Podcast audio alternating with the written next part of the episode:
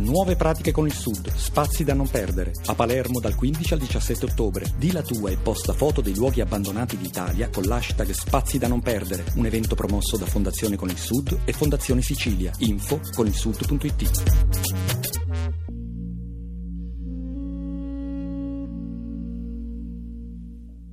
Questa era qualche eh, nota da 20 Fall April dall'album Love is Not in Your Mind eh, del cantante turco di origini armene Arto Tunçboyagian, un musicista eh, tradizionalista molto famoso per i suoi riarrangiamenti in chiave eh, jazz, appunto caratterizzati dall'uso polistrumentistico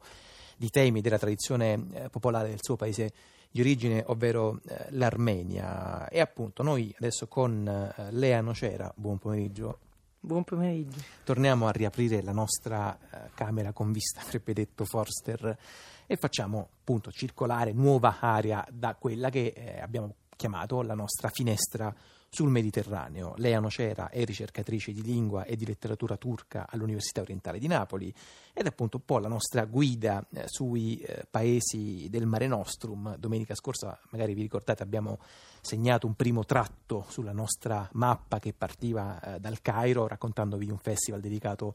ai fumetti e ora copriamo quei, boh, quanti saranno, 2000 chilometri e dall'Egitto ce ne andiamo ce ne andiamo a Istanbul per raccontarvi eh, di questa mostra che è cominciata il primo settembre e sarà aperta eh, fino a novembre, una mostra di installazioni e di performance intitolata eh, Grandchildren, New Geographies of Belonging. Eh, ed è una mostra, Lea, che riunisce le opere di artisti armeni che provengono da tutto il mondo e che si interrogano sul rapporto, immagino sempre aperto e sempre eh, ambiguo, eh, controverso con la terra armena.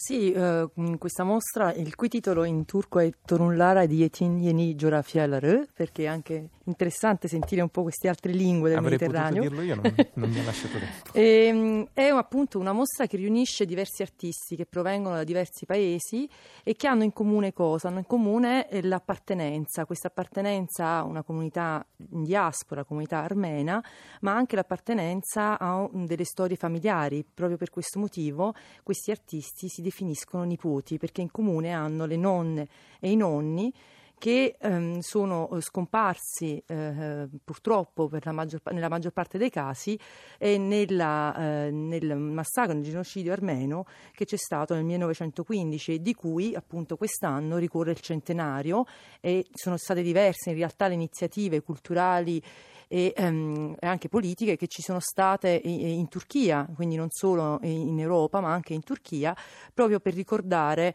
questo evento tragico. E la, è interessante perché questa mostra in realtà rielabora un po' questo concetto dell'appartenenza e rielabora anche questo rapporto con il genocidio. In che modo appunto si può ripensare in che modo queste nuove generazioni possono ripensare anche nel presente e nel futuro perché eh, appunto una, anche una delle critiche che viene fatta dalla curatrice della mostra, che è Silvina Dermeghedician, è appunto um, una critica che viene fatta a tutte quelle organizzazioni e associazioni che lavorano nella diaspora che spesso per ripensare sempre il passato e per fare un lavoro sulla memoria però sono un po' ostili anche invece a quelle espressioni culturali più innovative, più creative di cui invece questi artisti di cui si presentano in questa mostra le opere sono un po' portatori. Cioè come se volessero in qualche modo appunto custodire una memoria eh, data, cristallizzata che non può essere invece eh, come dire, appunto coperta dalle, dalle, nuove esperienze e credo anche dalle rielaborazioni. Ci stavi raccontando che appunto questi vengono considerati, si chiamano anche i nipoti, cioè qualcosa che viene eh, di generazione in generazione e che quindi probabilmente non ha, non ha neanche, ovviamente essendo un centenario, non ha neanche eh, conosciuto, non c'era quando c'è stato, quando c'è stato Esatto, sì, sì, sì, c'è una nuova rielaborazione, ma anche di questa immagine di questo paese, dove molti di loro non sono nemmeno mai stati, per cui è una rielaborazione che viene esplorata attraverso anche dei nuovi, eh, dei nuovi mezzi, no? cioè, ci sono moltissime ehm, eh, opere audio, che lavorano con l'audiovisivo, ci sono delle performance di danza, quindi anche dei nuovi linguaggi che servono appunto a rielaborare anche questo rapporto con con la transnazione E, mh, questo è interessante perché è un concetto che, che viene ripreso nel, per esempio anche eh, nel padiglione armeno della Biennale di Venezia, eh, che ha un'altra curatrice, ma eh, appunto che lavora sullo stesso concetto di transnazione e, e, come viene rielaborato anche questo rapporto con una geografia, uno spazio geografico che è completamente frantumato, quindi c'è anche una, una, uh, un continuo lavoro sulla presenza e dell'assenza. In, all'interno della mostra c'è una piccola stanza che, una, che mh, mm, ha tutta una serie di piccole fotografie che appunto sono un, un, in qualche modo un ricordo, un'elaborazione del genocidio armeno, ma altrimenti tutto lo spazio è costellato di amache, di uno spazio per prendere il tè, per con dei libri messi a disposizione del pubblico e questo proprio perché in realtà si vuole offrire uno spazio di nuove solidarietà, di nuove alleanze per ripensare nel presente e nel futuro una, una, una riconciliazione con la comunità armena e degli spazi nuovi per questi armeni in qualche modo che hanno dovuto inevitabilmente ripensare la loro storia. Senti, questi riferimenti che stai facendo appunto agli spazi mi facevano venire in mente che è già da qualche puntata in qua che stiamo portando avanti anche oggi, in realtà l'abbiamo un po' fatto con con Gianni Biondillo parlando appunto di, di, di riappropriazione appunto fisica degli spazi di psicogeografia anche a che fare con un rapporto nuovo, eh, appunto, proprio con i luoghi, con i posti dove si fanno le cose. In questo caso eh, è interessante parlare un po' del luogo della mostra, che, correggimi se sbaglio, è praticamente un vecchio deposito eh, di tabacco che è stato poi riconvertito. Esatto, sì, sì. Infatti il nome del, di questo spazio espositivo è Depot, che appunto viene proprio da eh, deposito ed è, eh, ed è uno spazio mh, relativamente recente che è stato fondato nel 2007 in, in questo quartiere che si chiama Topane, che poi ha visto nel corso degli ultimi anni eh, il, lo spuntare di eh, diverse gallerie d'arte che hanno riscontrato anche diciamo così, una, una, una, certa ostilità da parte degli abitanti perché era un quartiere mh, eh,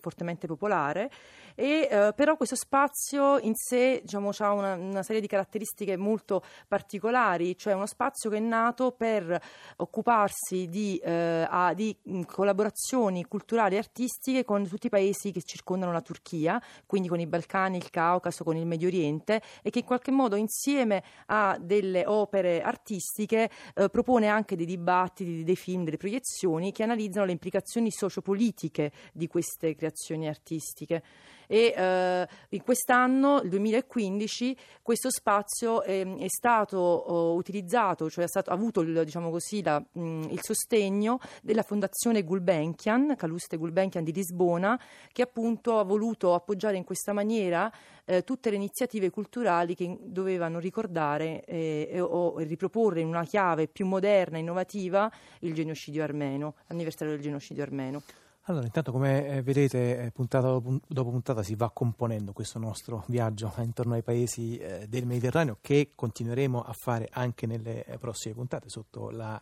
guida di Leno Cera, che ringraziamo molto. Grazie a voi. Ci vediamo, ci sentiamo alla prossima